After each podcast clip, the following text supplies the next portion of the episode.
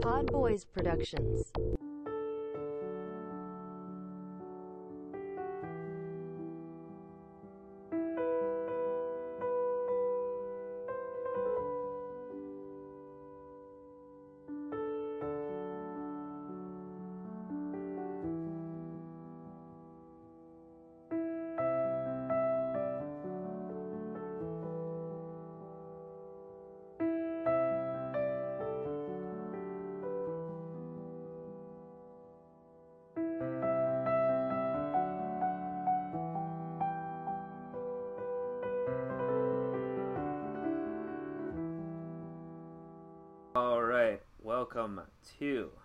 Movies are relevant podcast.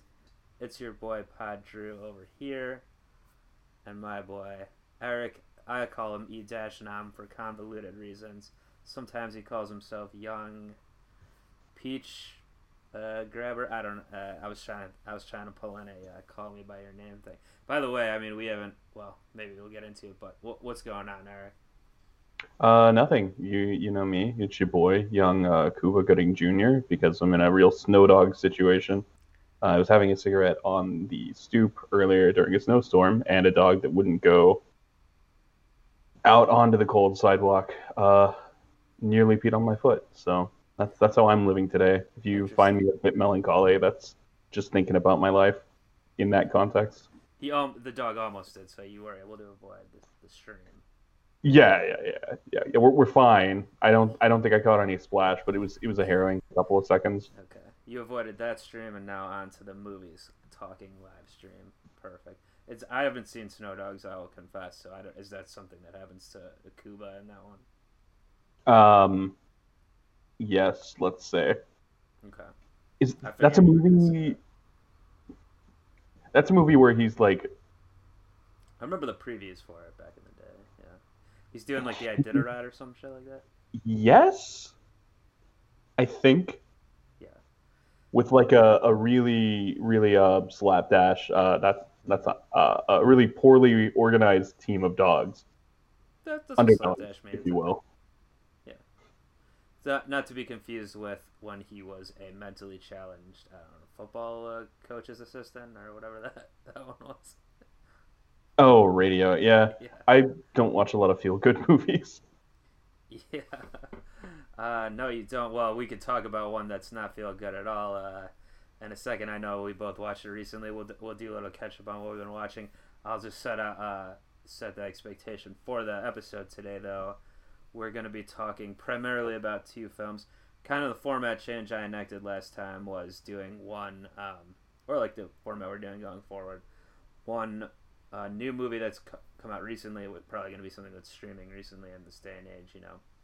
Um, and then pairing it with one older film. So, if you want to go back, uh, right now it's not available to stream. Uh, it will be again soon somewhere, but uh, uh, the visual of it, but the audio is um, found on Brooklyn Rebound Network right now, uh, where from last month where we talked "Promising Young Woman," and we paired that one with the Hitchcock classic "Notorious." And today we're talking a Nomadland, which should be streaming in a couple days. You, it's available now. We watch it, but um, it will be streaming on Hulu, I believe, in a couple of days for everyone that has that. And I chose to pair that one with Walkabout, the Nicolas Roeg film from 1971, uh, which I'm a fan of, and I made Eric here watch it for the first time, and uh, we'll. I think those two films go together pretty well. Uh, so, but anyway, uh, we'll we'll get to that in just a, in just a few.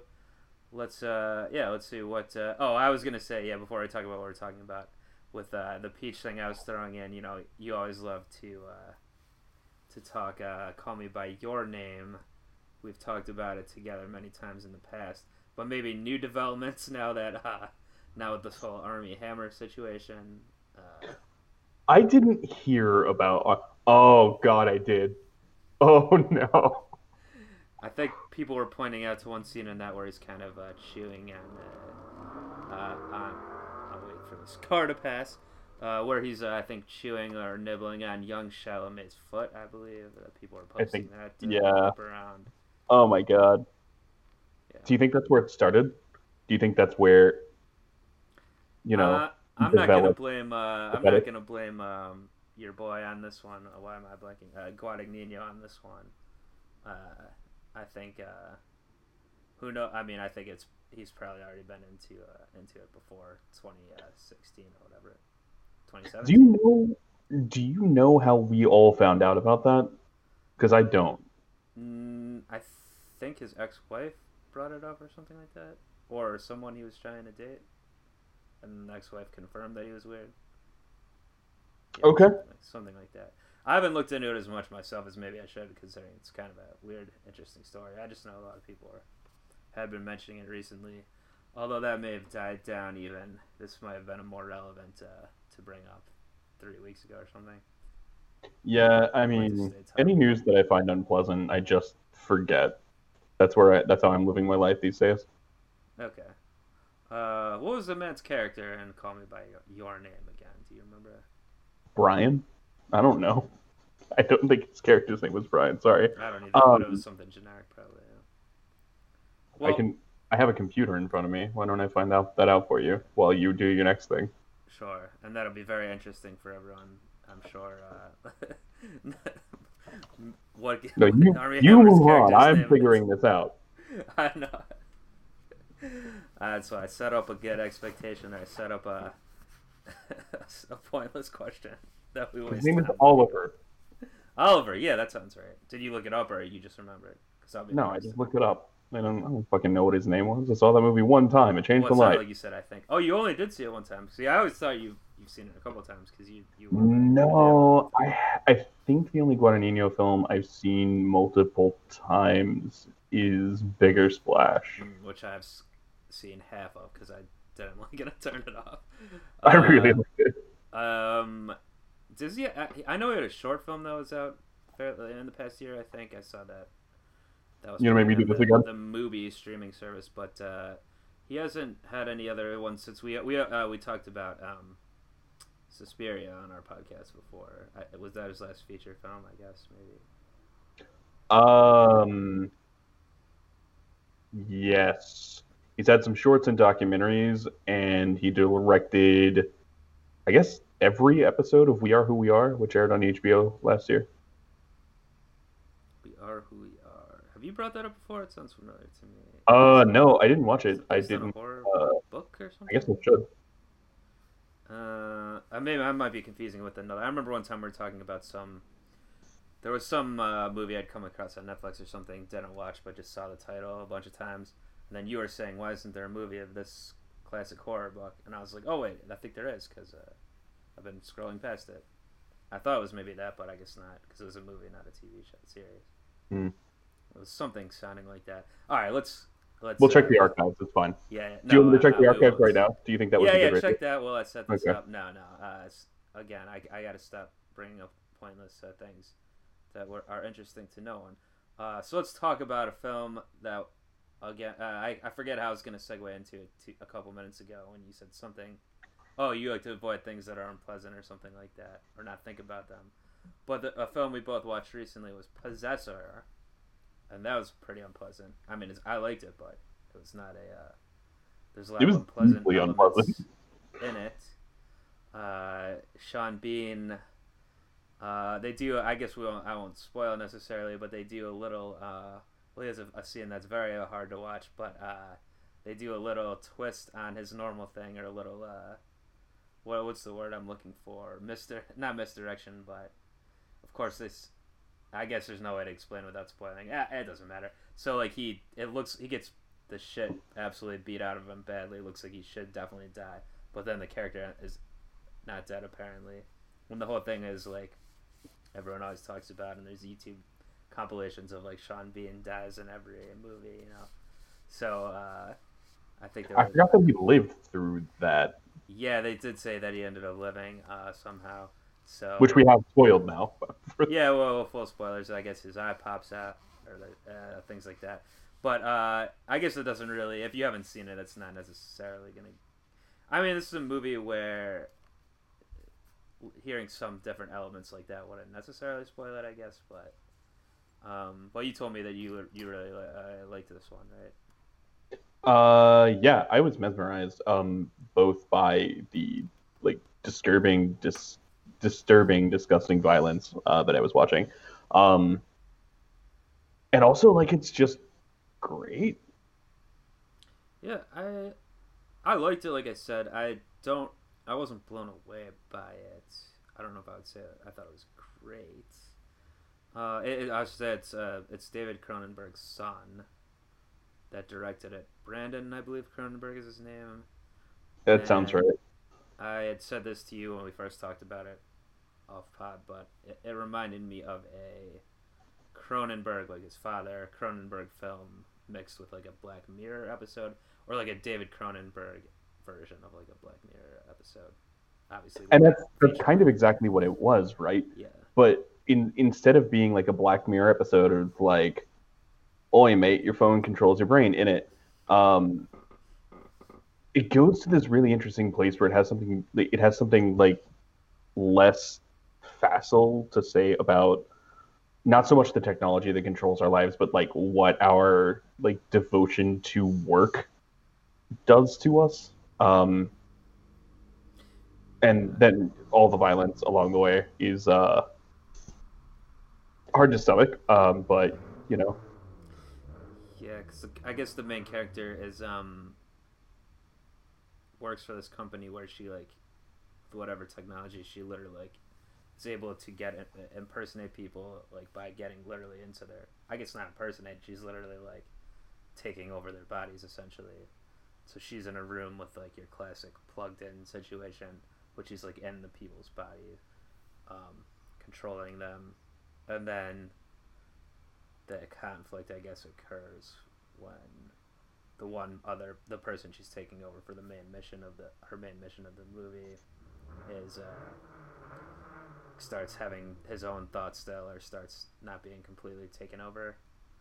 Um, and then you're like oh is it because of it's maybe partly because of him but also because of her? Is she not like is she not wanting to do this? So that's part of it is that is that something you thought of or yeah, yeah. I mean, it definitely. Um, because she has like a family too that she that the, her bosses are kind of getting trying to get her to avoid or like abandon basically right Well, right, and this is a movie that takes its central metaphor, which is that our relationship to work and technology, and our technology's relationship to our work, is going to tear you and your family apart.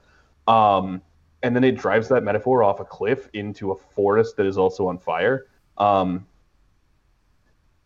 but yeah, like her fraying relationship with like her own like self, like herself outside of her work. Um, like I like I do think the point was that like that relationship was to blame for her inability to control uh, Christopher Abbott's character's consciousness. yeah Christopher Abbott's that the actor for that character I'd seen him in a couple things recently he's he's impressing me lately um, He's good. good actor yeah Black Bear was the other film I saw him in recently one of the other, I can't remember there's other ones in that too but uh, that uh, did you get a chance to watch that one yet I haven't seen Black Bear. It's on my list. yeah it's hard to describe i won't say much about it here now but um, yeah i'd recommend that one too it's a little more that one's like um, trying to think how to describe it Uh, it's it's the movie i'll say this much of it uh, it it has two base something happens midway through that one that completely turns everything on its head and you're like wait what what's going on now it's like one of those type of movies A twist.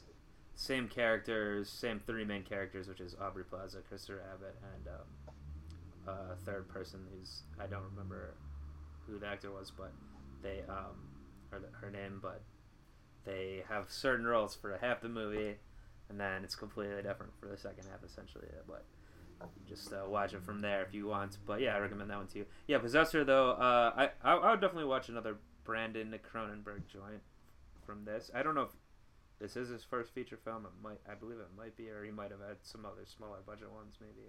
It might but he definitely has his father's flair of uh, for, you know, I could you could tell there obviously the influence there, body horror and uh, and uh, you know, mise en scene and all of that. Um, yeah. Do you have anything else you want to talk uh, say about it? Uh, no, we can move on from it. Um, just uh, just a strong recommend. Yeah. Anything else you've been watching uh, recently before we get into the main topic? Um, check the list. Yeah, I'll say. Have you watched wa- Night of the Living Dead? That's that was a fun night for me. the original Night of the Living Dead you're talking about, George Romero? Yeah, yeah. Which, by the way, we could play that right now over Twitch if we want. I think because that is in the public domain. No, congrats to Night of the Living Dead. Non congrats to George Romero, R.I.P. Because he uh, fucked that up, obviously, or whoever, like whoever owned it, uh, messed up letting that happen. Mhm. But His estate. um, yeah, you know what? My relative is in, who's also R.I.P. now, is in that film. Uh, it's one of the zombies. No, he's the reporter um, that that you see a little bit. Oh, okay, cool. His name is Bill Cardille. I think he died maybe four or five years ago. He's my dad's uncle, so he was like my great uncle. Um, he was kind of like a local Pittsburgh personality, TV personality.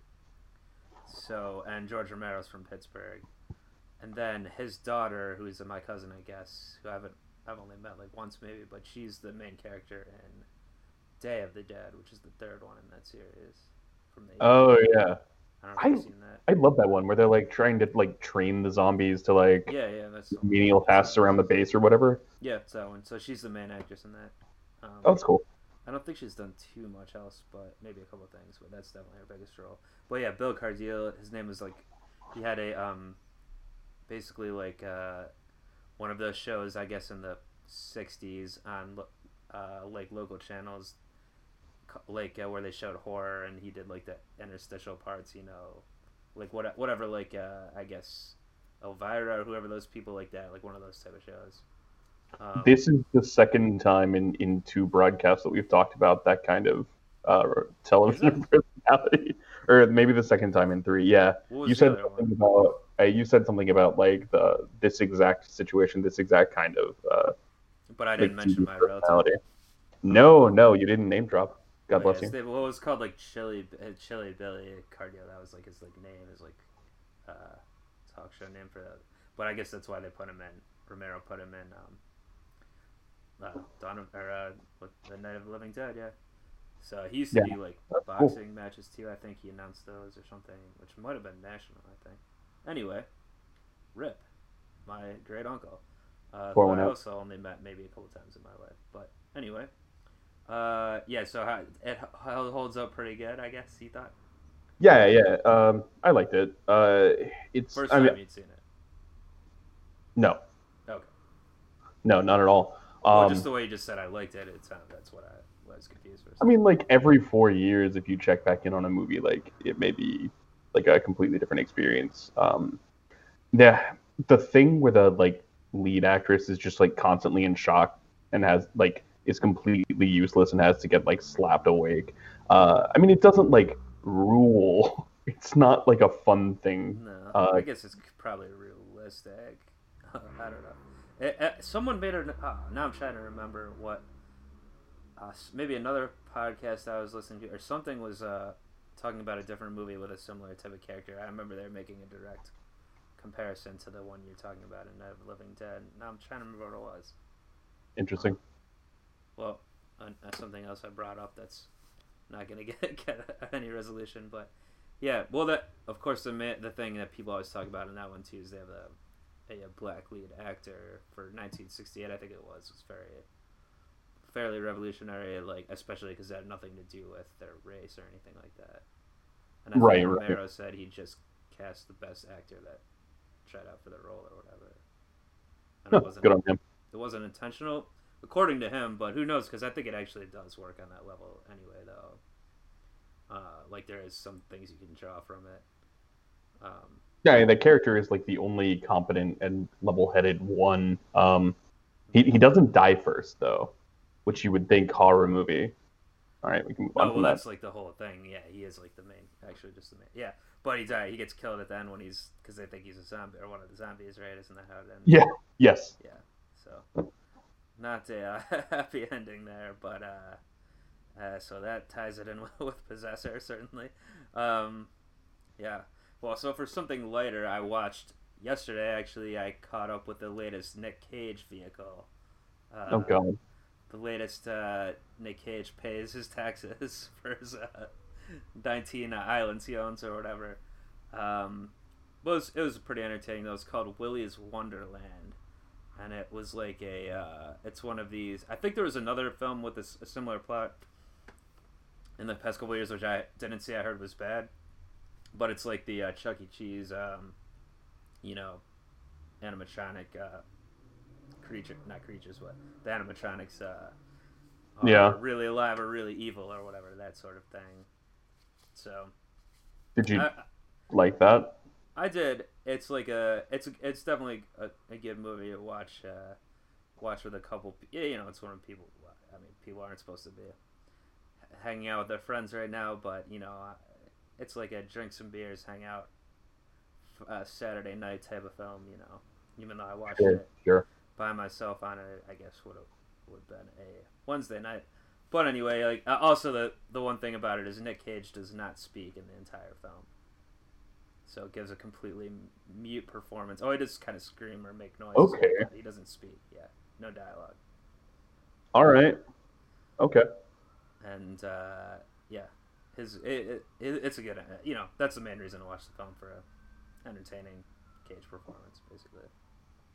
Uh, I do You like that. said two words Yeah, yeah. or three words. Entertaining Cage performance. He also he also has like uh, part of his character is he has like a bunch of these like soda cans like there's some kind of punch soda that's just a made up thing but like he has like a timer and he drinks every hour I think it is like his timer goes off on his phone and he drinks he drinks one of the sodas.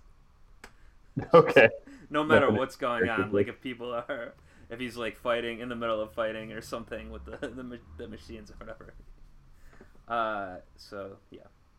Are there bees in this movie? There's no bees. All right. so- and again, no miss- dialogue, so he's not he's not saying like no the the machines the. But uh, yeah, so you don't get the, that situation, but still some good cage stuff. Yeah. But yeah, let's uh, let's talk about something a little. Uh, a little, uh, I guess, just slightly uh, more weighty than uh, Willy's Wonderland starring Nick Cage, um, which is the topic. What could be more weighty? Uh, no, well, I heard he has another movie coming out that uh, by by uh, Sion Sono, who's like a who's like a crazy Japanese director, where apparently in this one, he he someone put it's like almost a crank style situation or something, but where like someone, but instead of whatever happens in crank, it's someone puts something on his balls and they're gonna explode unless he like does some crazy stuff or whatever. So we have that to look forward to in 2021, I think, later this year. So I can't like I don't know what to do with that information. Like I don't know what anyone wants me to do with that information. Why is that a movie? Why is Nicolas Cage a person? I have really just those two questions. Uh, what if Cage starred in Nomadland, uh, Nomadland rather than uh, rather than Frances? I would have refused to watch it because he would have been terrible. Uh, What a- yeah. What a disaster compared to his cousin. Uh, Francis Ford Coppola. Well, Sofia Oh, Sofia Coppola. Yeah. just just had a, a very good career directing like really like really good interesting movies, and Nicolas Cage is out here like wasting all his money on having Scottish castles delivered to him in America like he's fucking Yeah, the well, villain from personal 1993's Gargoyles. Doesn't Uh, mean it, it doesn't mean he doesn't have some good movies uh, to play when he's done. done I, I don't know. That that man is a joke to me. I don't. We can move on. I'm sorry. Okay. Well, anyway, I know there's people out there that, that are uh, that are into into what he he has to offer. But yeah, let's talk Nomadland, and with it Walkabout, which I paired. And I didn't, uh, I hadn't seen Nomadland yet. I just knew the general synopsis of it when I decided to pair it with Walkabout here. But I think it, it turned out even closer, more similarities than I than I would have thought. Even I think. Um, but yeah, let's before I get into the similarities, let's just dive into the, the topical one, the new film. It is, like I said, I think it'll be available for everyone to watch on Hulu like next week. I think. And uh, it's stars Frances McDormand, who apparently I looked into it a little bit. It was like her idea to. Uh, it was based on a book. hmm It was her. I she the director is Chloe Zhao. I'm not sure if that's how you pronounce the name, but I think it's Chloe Zhao. Yeah. Zhao. Um, and sh- McDormand, I guess, like kind of like talked her into doing this film and writing, directing it, whatever. But uh, so she plays a. Uh, it's I think it takes place in 2011 or something like that. Around then, Sure. when there's a bad recession, um, she had worked with her husband who had just recently died in a town in Nevada that the industry there closed down and the entire town just became a ghost town or like you could, it's like a real thing obviously you can look it up um, where no literally it's no one lives there now it went from like a couple maybe 10,000 people or something all working for this company or this industry. And then when that shut down it's down to zero people. Like it's not even a thing anymore. Um, and then she goes around uh, she learns about this kind of nomad lifestyle. She's already living in her van at the beginning of the film but then she meets another person working at uh, an Amazon factory, and who tells her to go meet her at this other place where a guy named Bob Wells, who's a real person also, uh, who does this, who teaches about this nomad lifestyle, learns about it, and that's the movie from there. Is her basically traveling around the country a little bit. Uh, I'm not exactly sure that I couldn't exactly tell the scope of how far she's going, but um, around the country, but you know, just I working. mean, at jobs. from Arizona to the Badlands to the coast, so she gets She around. is on the coast. Okay, I don't remember necessarily that part. Um, okay, yeah, but not really that important, I guess. So, so yeah, it's a movie where uh, both these films we're going to talk about is not they're not plot heavy. Certainly, it's more about the the journey is the destination, uh, kind of kind of literally, and um, also this had like the people for the most part all seemed like real people and i think mostly were essentially playing themselves or versions of themselves uh, except for her obviously mcdormand and uh, david strathairn who's in it who who is the one element where i was kind of like that was the one element that kind of broke my the illusion a little bit of that they're all real people. Because as soon as he showed up i was like oh that's an actor i recognize well you know. She mcdormand is pretty um, chameleon in it i would say. She kind of gives like a uh, Yeah. i would say she, like remember when we talked about the florida project a few years ago and we're talking about willem dafoe gives like a anti-dafoe performance almost or like he d- goes very against type in that i was getting Sure. a little bit of the same vibe here with her where she's pretty against type of the type of character she normally plays attitude wise Uh, yeah, yeah. Well, there's yeah for sure. a very subdued kind of real performance. Like if you compare to like three billboards or whatever, one of the that's more of her typical, you know, take on the system, yeah, give speeches, you know. Right, and she doesn't give any speeches like at any all. that many big speeches, um, and and none of them are like direct to camera or whatever, um, which you know is a pet peeve of mine. It's a lot of like inward work, um, like Sure. like very quiet performance. Um, I mean, it takes up the whole screen in the whole movie, um, but it's just like it it is super impressive from her, and she's obviously like one of our great actors. Um, Oh, yeah, So. by the way, I'm putting up a. If it works here, I gotta put up this screenshot of McDormand. I think you won't be able to see this, Eric, but yeah, I've got it up on the screen now. Her, I think it's from the first, uh, toward the beginning when sh with the Wells guy. Uh, listening to him talk. Actually, I'll throw up. I have a picture of him too. That's him right there. So, like I said, he's a real person, and like, uh, I think most of the people, like I said, are real people that are from this lifestyle, right? That That's interesting. You got anyway, right?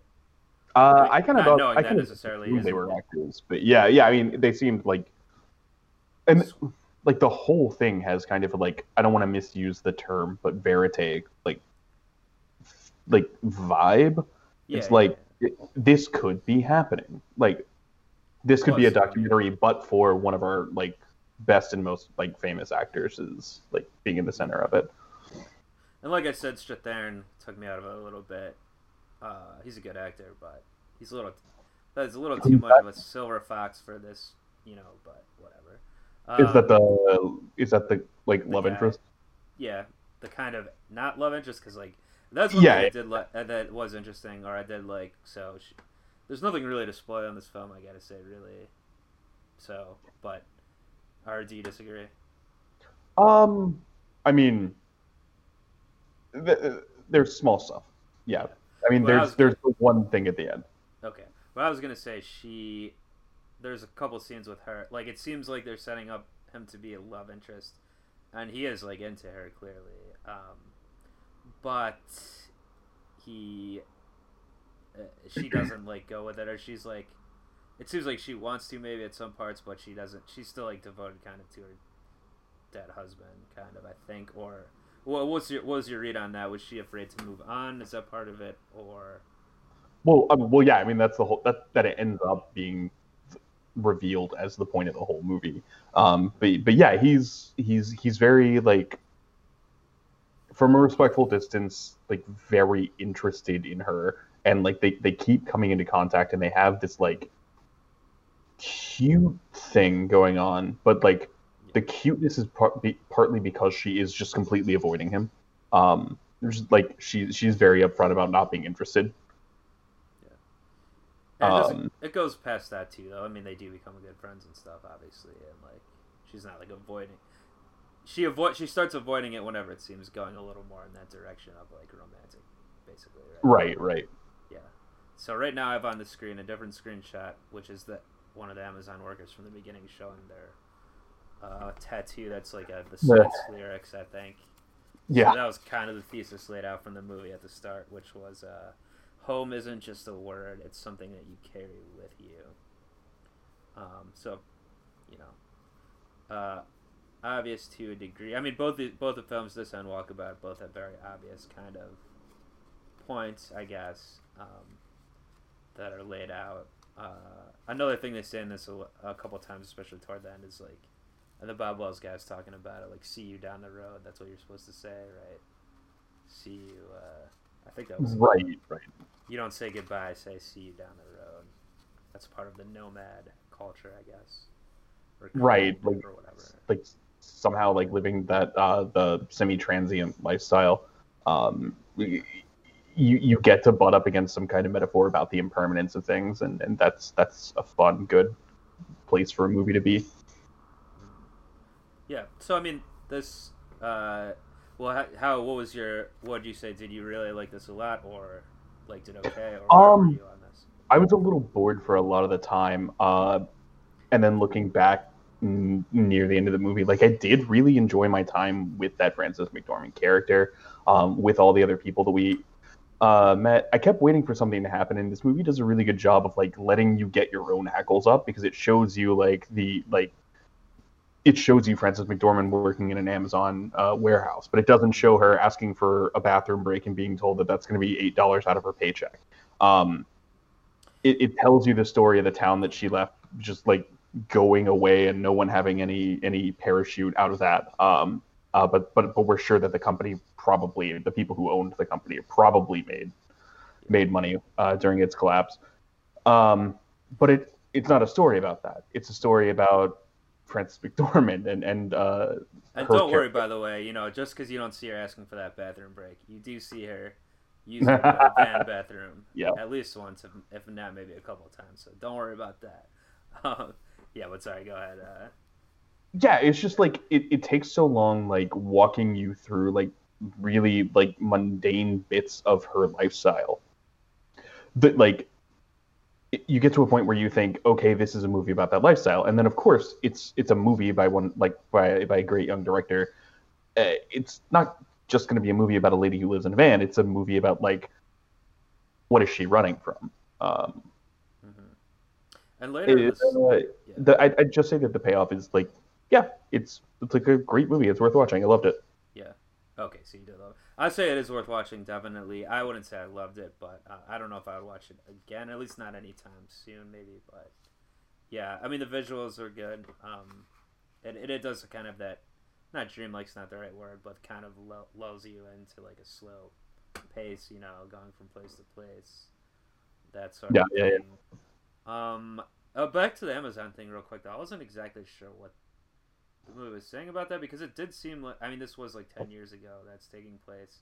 I assume Amazon warehouses were s- still pretty bad back then probably, but it didn't seem like the character or the characters we saw found it to be a bad place to work or whatever. They seemed No, no, no, no. And she she goes out of her way to say like the money's so good, like I can't pass it up. And of course, the money's good relative to her situation.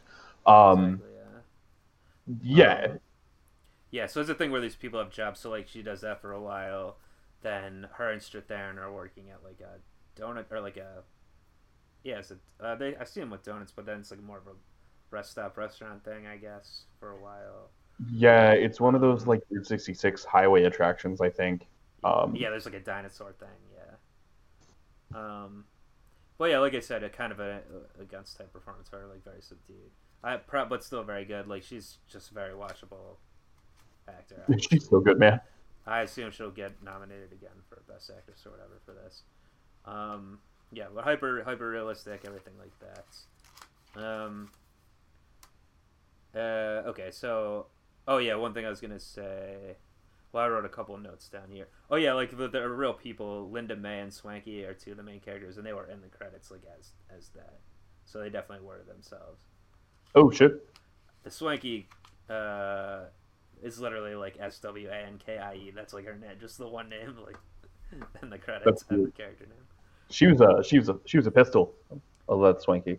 Yeah, she's good.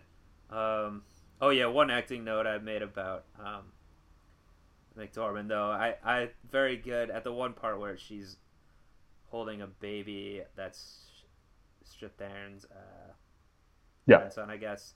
A very good, uncomfortable holding a baby acting. I wrote down, Yeah, yeah, that was cute. That was that was that was well done. which I presume McDormand has kids and holds babies all or used to at least hold babies all the time. So good acting.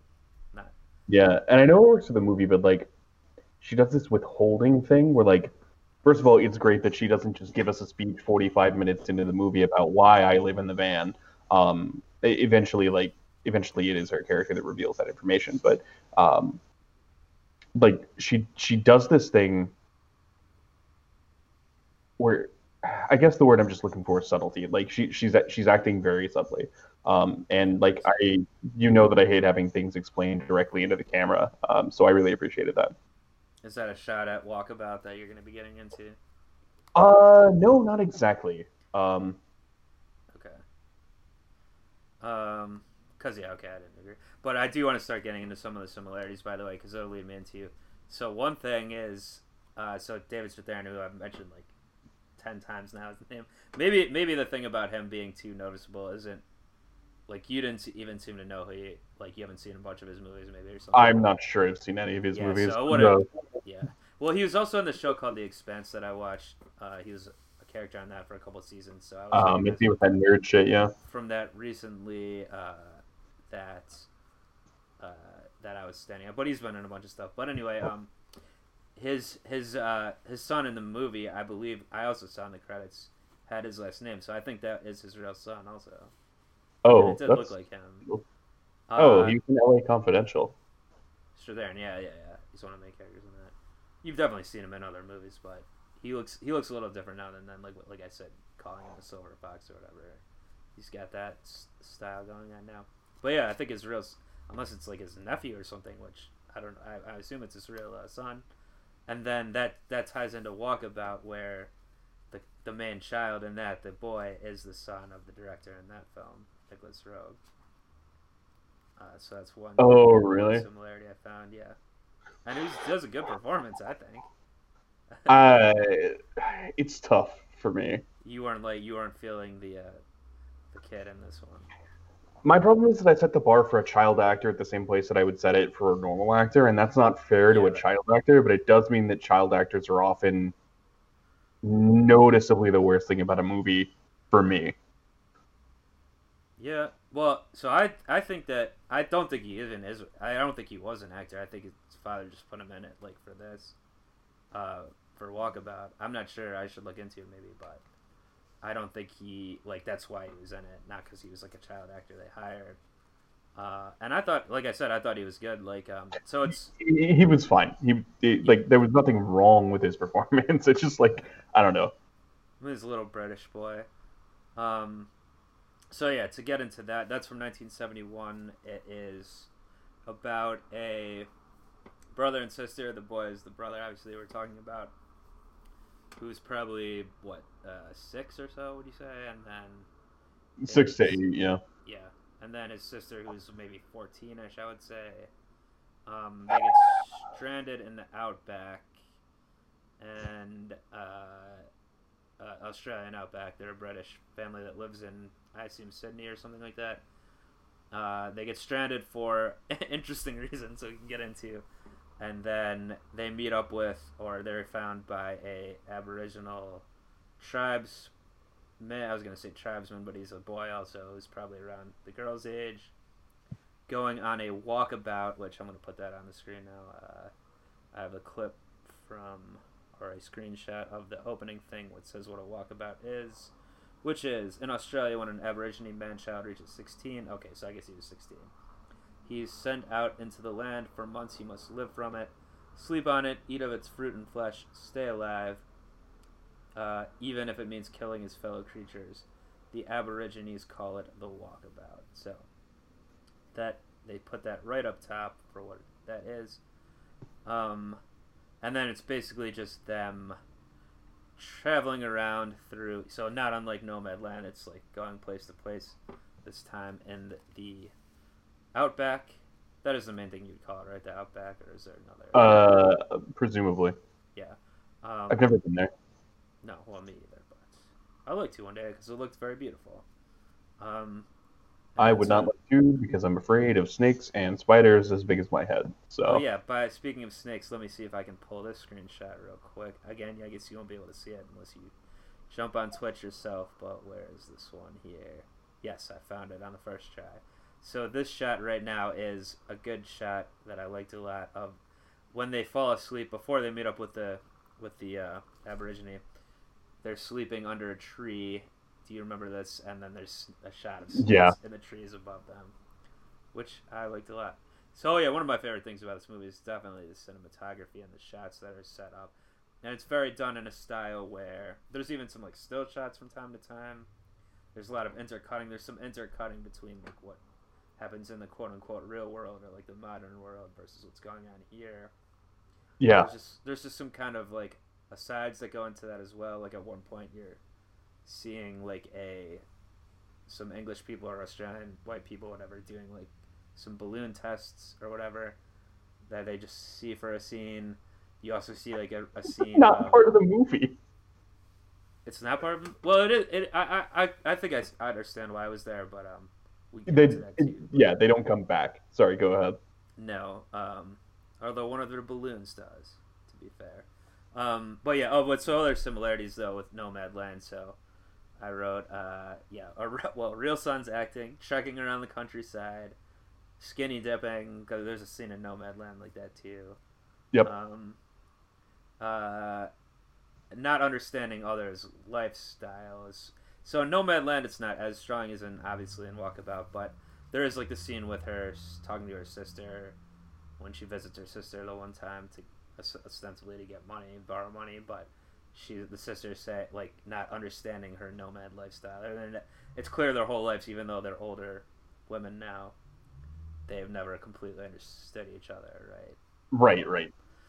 and I was compa- contrasting that with Walkabout, where it's like very stark the lack of understanding. So when that, so basically, well, I, I guess I'll go back to the beginning. Uh, if you haven't seen this movie, I really like it a lot. I suggest it. I think I talked a little bit to you off pod, off record, but and I I know you aren't as uh, liking it as much as I am, but uh, the The grudging respect. grudging respect okay but it's not it's not your thing i get it but like the you did you like the opening sequence though or like are you at least surprised by it you know or the Um, father I mean, it was a that was a hell of a hook. It was just like, are they ever going like I'm?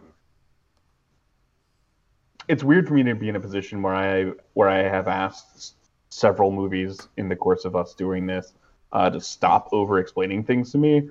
Um, for me to now say, if you're going to open a film with a uh, father checking out his 14 year old daughter and then trying to shoot her and her brother and blowing himself up in the uh, Volkswagen Beetle that they drove out into the desert, Was it? Um, oh, yeah, I guess it might have been. Yeah. you need to do something to explain that. Um, and then later in the like, the movie does enough work thematically to where you come around to an answer for that question, but it, it was jarring. Yeah. See, I, that's something I liked about it that they didn't explain that. I- That they just yeah, yeah. No, I ended that. up I ended up liking it. Uh, but basically, yeah, the father. So he, I guess, I mean, there is no explanation for why he completely snapped. But uh, you, like you said at the end, it kind of show it's it's talk. It, well, what is your read on the ending that you're just alluding to? Like, what? Why did it work for you at the end? Tell me then. So like watching this movie i had several questions. One is this like why did this man just try to murder his children and blow up his car? Two is this just driving miss daisy? Three oh my god this is really just going to be driving miss daisy. Four that actress had better be 18 i swear to god roman fucking polanski. Um She wasn't, but I. yeah can- jesus we can talk fucking christ that. that is criminal. That was gross. Um See, I don't. I, I, can't agree with this, Eric, because I I really feel like the nudity in this is very, um. It's like it's like uh Natural Geographic kind of, in my opinion.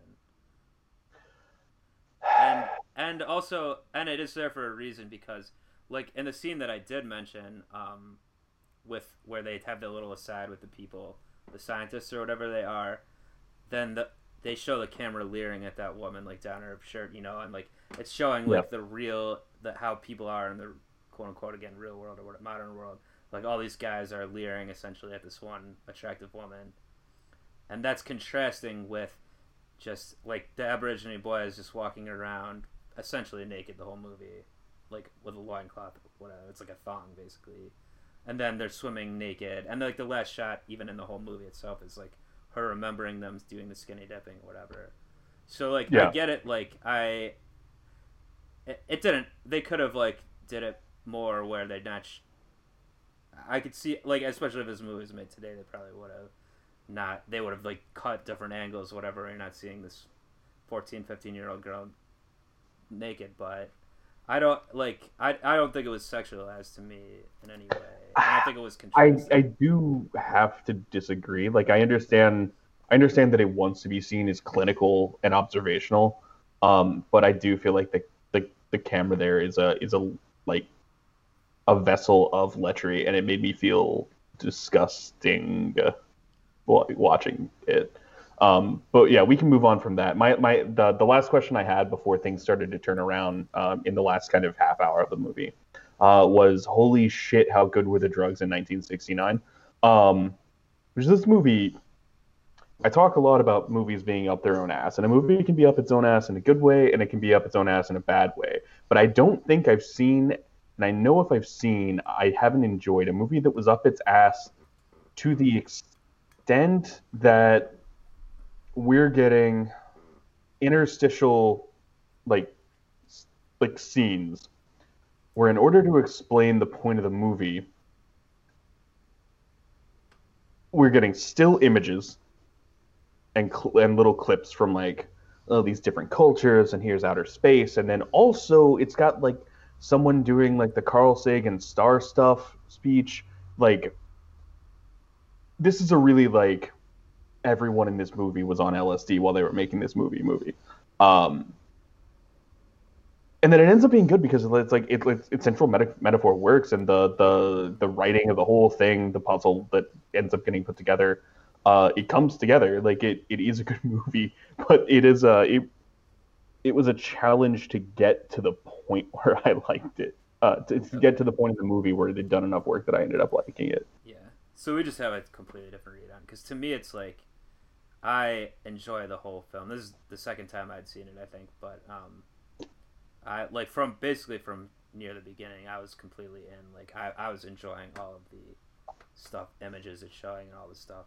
I like the dynamic between the all three of the main characters, but and the the kids themselves. Um, Jenny Agutter is the name of the girl uh, who we were just talking about, but uh, and she's had like a long career. She's a British actress. Um, I think I think this actually was shown in schools a lot back in the day too and stuff.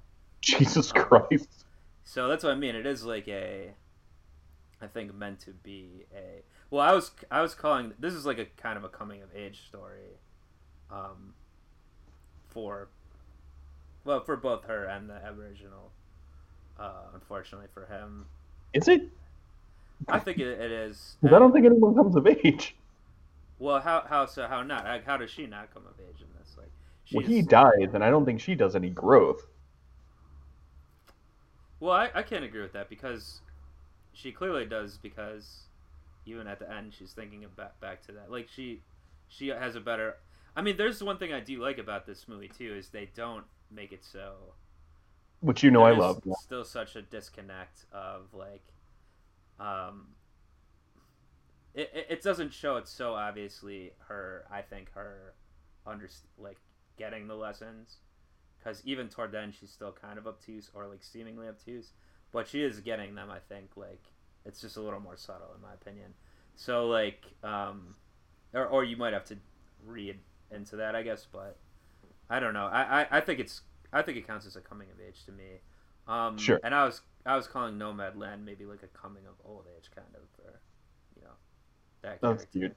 You gotta keep that one in back pocket, yeah. Trying to trying to draw parallels, but anyway, um, but no, the other thing I wanted to talk about that I was kind of getting to with Walkabout, like about back to the not understanding. I like I uh, I like the setup of they are so basically the the kids would have so their father. I mean, it's a good scene too, like part of the scene where the kid has like a little toy gun. He doesn't understand. that, uh, yeah. that the father's shooting a real gun at them and he's like b- saying bang you're dead bang you're dead she saves the brother gets him out of there like you said he kills himself uh, blows up his car and there's a good scene at a little bit later with, with like other aborigine people going into the, the like examining the blown up car and like the dead body's just in the tree they're ignoring it completely and then but then when they hear the radio they all leave so it's like that's a very funny dichotomy Yeah, yeah.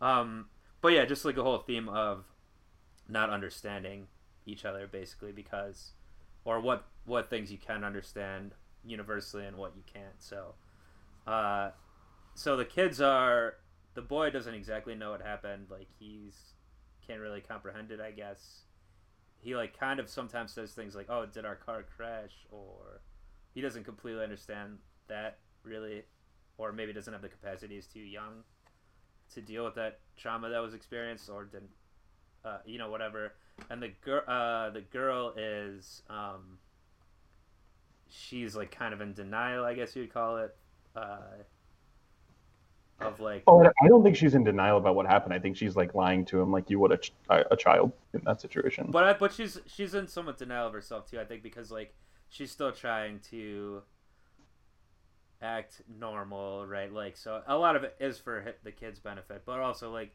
she's still they're like for a while they're still wearing all their they're basically in school uniforms right out in the middle of nowhere yeah, yeah. like they're still like being like button up your shirt button up your jacket we need to look presentable and all this um uh, oh we're gonna like i think she did think they were gonna i, I know i'm trying to remember specific examples but I, I felt like she was like in somewhat of denial too but then also the not understanding thing like uh she so when they do meet up with the they basically would have definitely died if they didn't run into this uh kid out on the walkabout right yeah, yeah, yeah, yeah. so like he shows them to get water out of the ground and all this stuff, and they go along with him.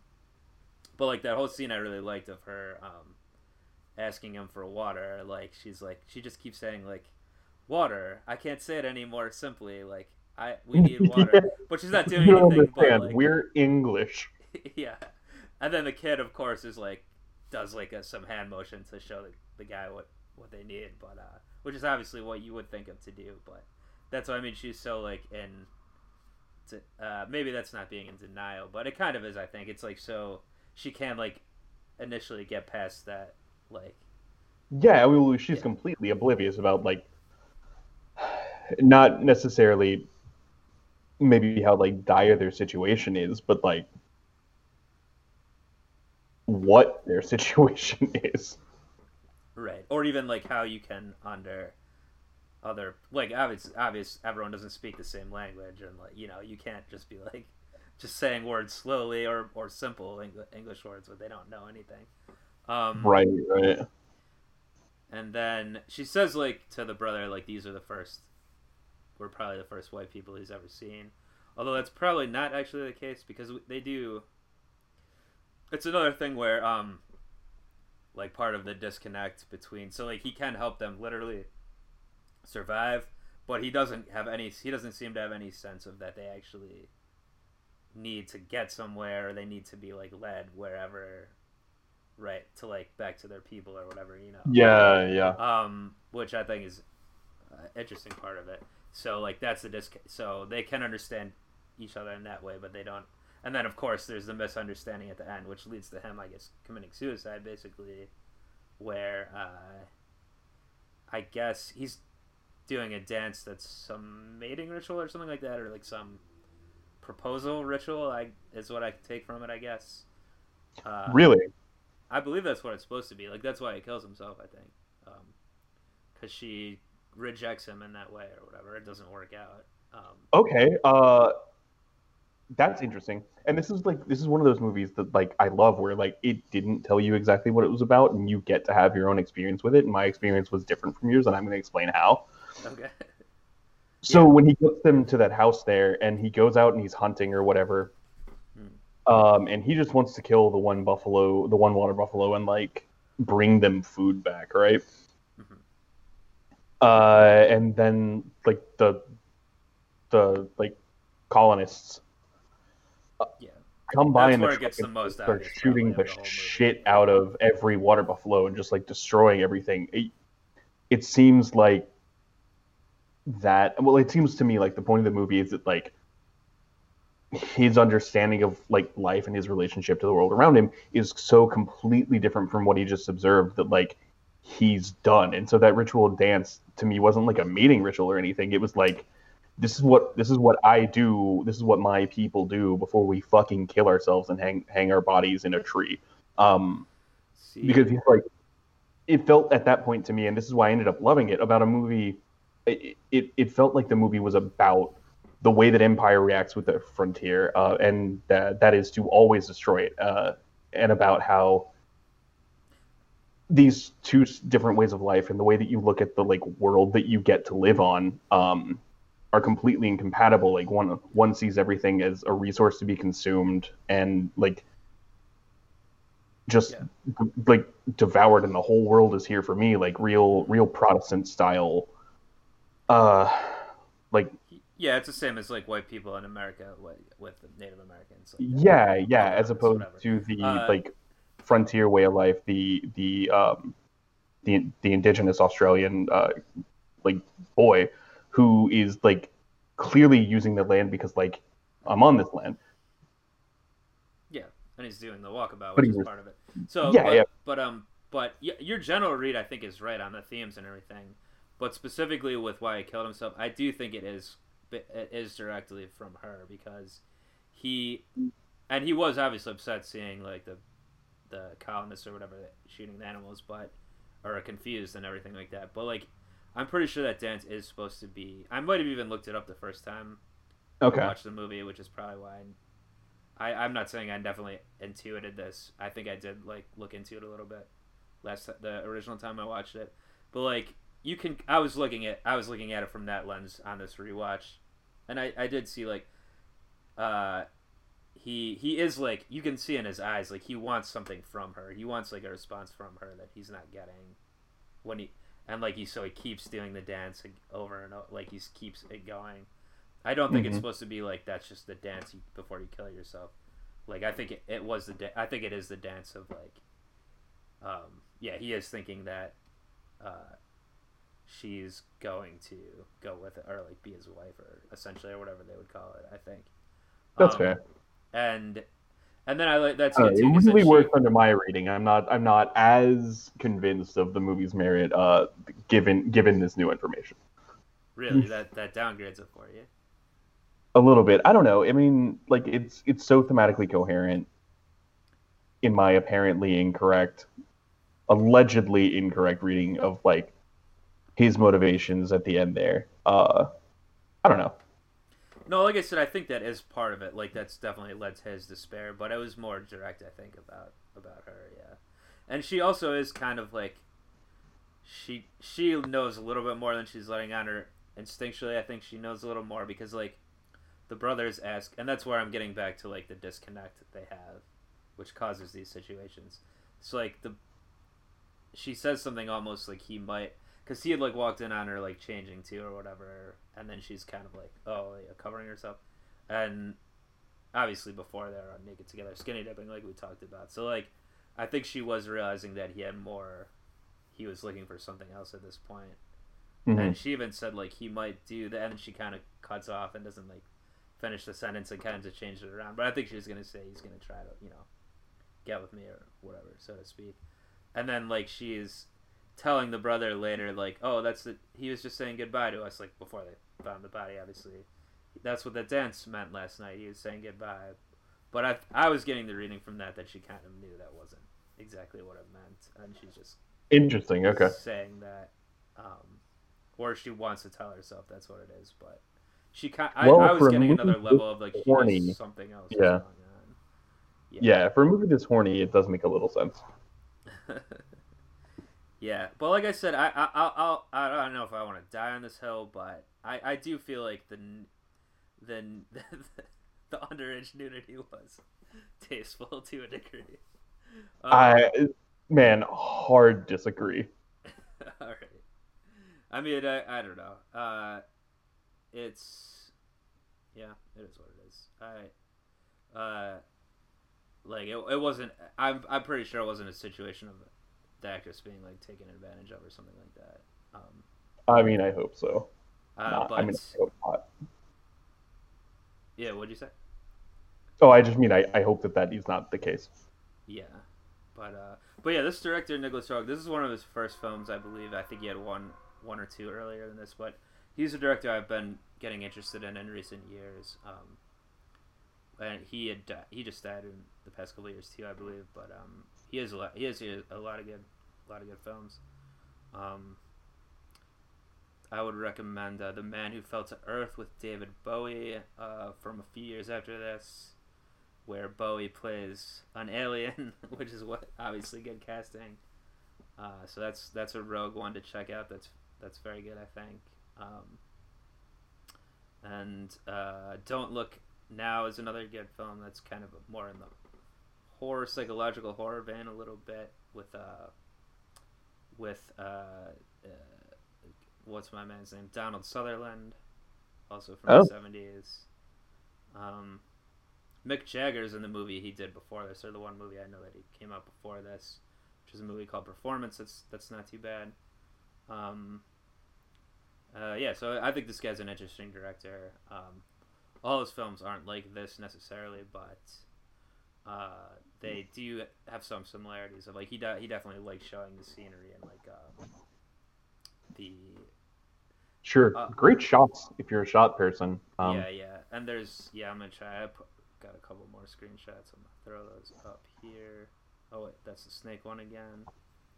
Um, yeah, he likes to do a style of storytelling that's that's not uh, sometimes non-linear. Not in th- this film was linear, but uh, the the David Bowie one's fairly non-linear, and some other ones I've seen from him. Yeah, and it doesn't always like uh, a- lot of the work of his films is done with the visuals or with yeah the the shots um, rather than being uh, directly stated in dialogue and things like that.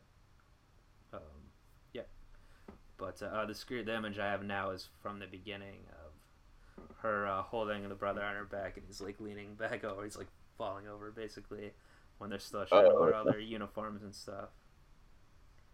Yeah. I thought I like I said I, I already said, said it a couple times, but I, I think that her and the director's son had good chemistry as brother and sister. It, it felt realistic to me. Um, yeah, yeah. I didn't have any qualms with that. English children, um, proper, you know, prim and proper English school children. Um, and the the actor is very good too. The Aborigine actor, whose name is David David something I think. I feel like I've seen this guy as more grown up in, in some other Australian films.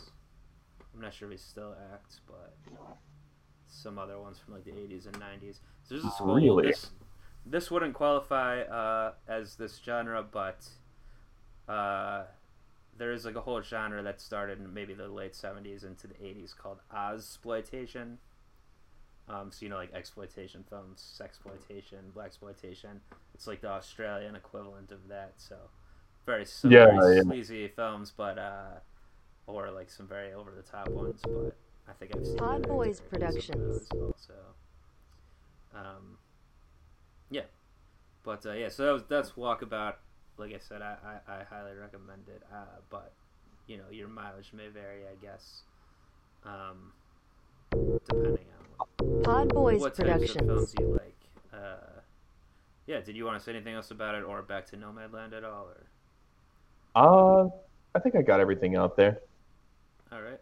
We'll have to think about what we want to tackle next month. I'm not sure. Uh, should we throw up a? I want to see if uh, there's um, anything on the docket or on the radar, rather. In of uh, Um, movies coming out. Conjuring 3 is coming out. I don't know when. that you wouldn't that probably be more around Halloween times, or they don't really care about that anymore. Um, good question.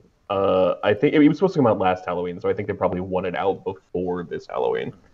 yeah, like everything else, it's back. Is it still uh, Vera Farmiga and Patrick Wilson uh, starring? Uh, yeah. So it's them? not it's not going to be a haunted house movie this time. It's about the case where the guy's literal defense was the devil made me do it.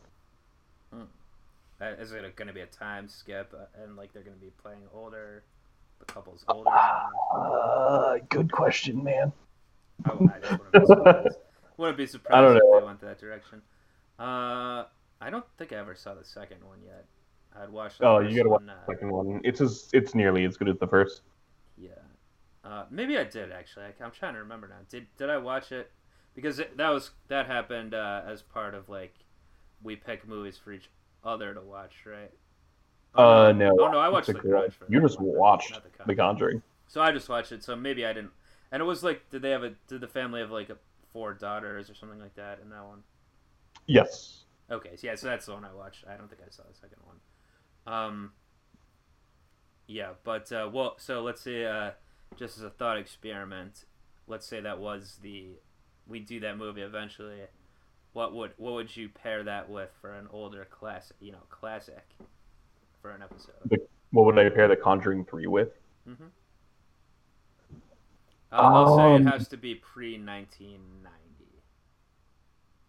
Oh, so so Thirteen Ghosts is out. Um, hmm. Pre pre Well, your birth, let's say, which is around nineteen ninety, right? Yeah, no, precisely 1990. Okay. Um, would we? I mean, we wouldn't just do Exorcist. I mean, we we certainly could. That would certainly qualify. Um, maybe there's one that's not. I, look, the way I would like to do it probably is like one that's not as you know known as The Exorcist, but is still considered a classic, or maybe a cult classic of a similar vein, something like that. Like a tangential connection. Yeah, yeah, yeah. But uh, but also we can watch. You know, this I the last two uh, episodes we did, this one and the last one, were one were classics I had seen already, but doesn't mean we can't um, pick one that's older that people consider a cult classic or classic that you know we could both watch for the first time as well too. I just thought I'd ask you since you that's your you know that's your bag, that's your genre, but I guess you're not as into the. Uh, I don't. Yeah, I haven't watched a lot of like classic horror movies. Um, yeah. Oh, we could do this exercise. Yeah, there was the film I was talking to you about. I don't know. I think I, I think I did talk to you about this on one of the podcasts, but I don't remember for sure. It might have been off mic, but there's one I'd watched maybe a year ago that was also based on what The Haunting of Hill House is based on. Um, a movie from the early '60s. What was that one called? Uh, that one might just be called The Haunting. Yeah, we talked about that. It might just be The Haunting. Yeah, I think it is. Yeah. So yeah, that I mean that could be a possibility too. Um, but yeah, Yeah, I'm we'll looking at. Uh, we've got Coming to America coming out in March. Uh, yep, we do. Godzilla versus Kong. I'm good on that. Uh, oh, the, the the Zack Snyder cut of Justice League. I'm I think I'm gonna be good on that. I haven't seen the the non Snyder cut, but we've got uh, something called Boogie. What they made a movie about Boogie Cousins? No, must be something else, I guess. Uh, something called Raya and the Last Dragon. I'm assuming that's some type of animated film. Yeah, Walt Disney That seems Pictures bit for children. Yeah. animation. Yeah, well, uh, uh, maybe there's gonna be something else because like Nomadland technically is a 2020 film and technically was released in 2020, even though it's really just getting a wider release onto streaming now. So um, Yeah, yeah, maybe there's gonna be something in that vein. We'll look into it, but yeah, that that's that should about do it for this stream. This podcast of, of movies are relevant. I think we've done it once again. E dash num, young, uh, young, uh, young Cuba, young Cuba out here in the Brooklyn streets. That's me. That's right. That's right. Yeah. Is there uh, is there anything you want to uh, any notes you want to leave on here? Um, cast actresses who are above the age of 18 if you want to have them nude in your fucking movie, you fucking creeps. Um, yeah, that, that would be my only note for for for the audience. Yeah. All right. Well, that's probably. I think. I think, like I said, in this day and age, probably. I think you're probably gonna mostly get your wish there, young Kuba. So you can look forward to that. Uh, but yeah, in the meantime, everyone go out and watch more films. That's my mission for you. And uh, see you uh, next time. Again, go Brooklyn Rebound Network is where the podcast audio versions will be found, and check out some other stuff there too. Uh, but until next time, we'll be up out of here. Peace.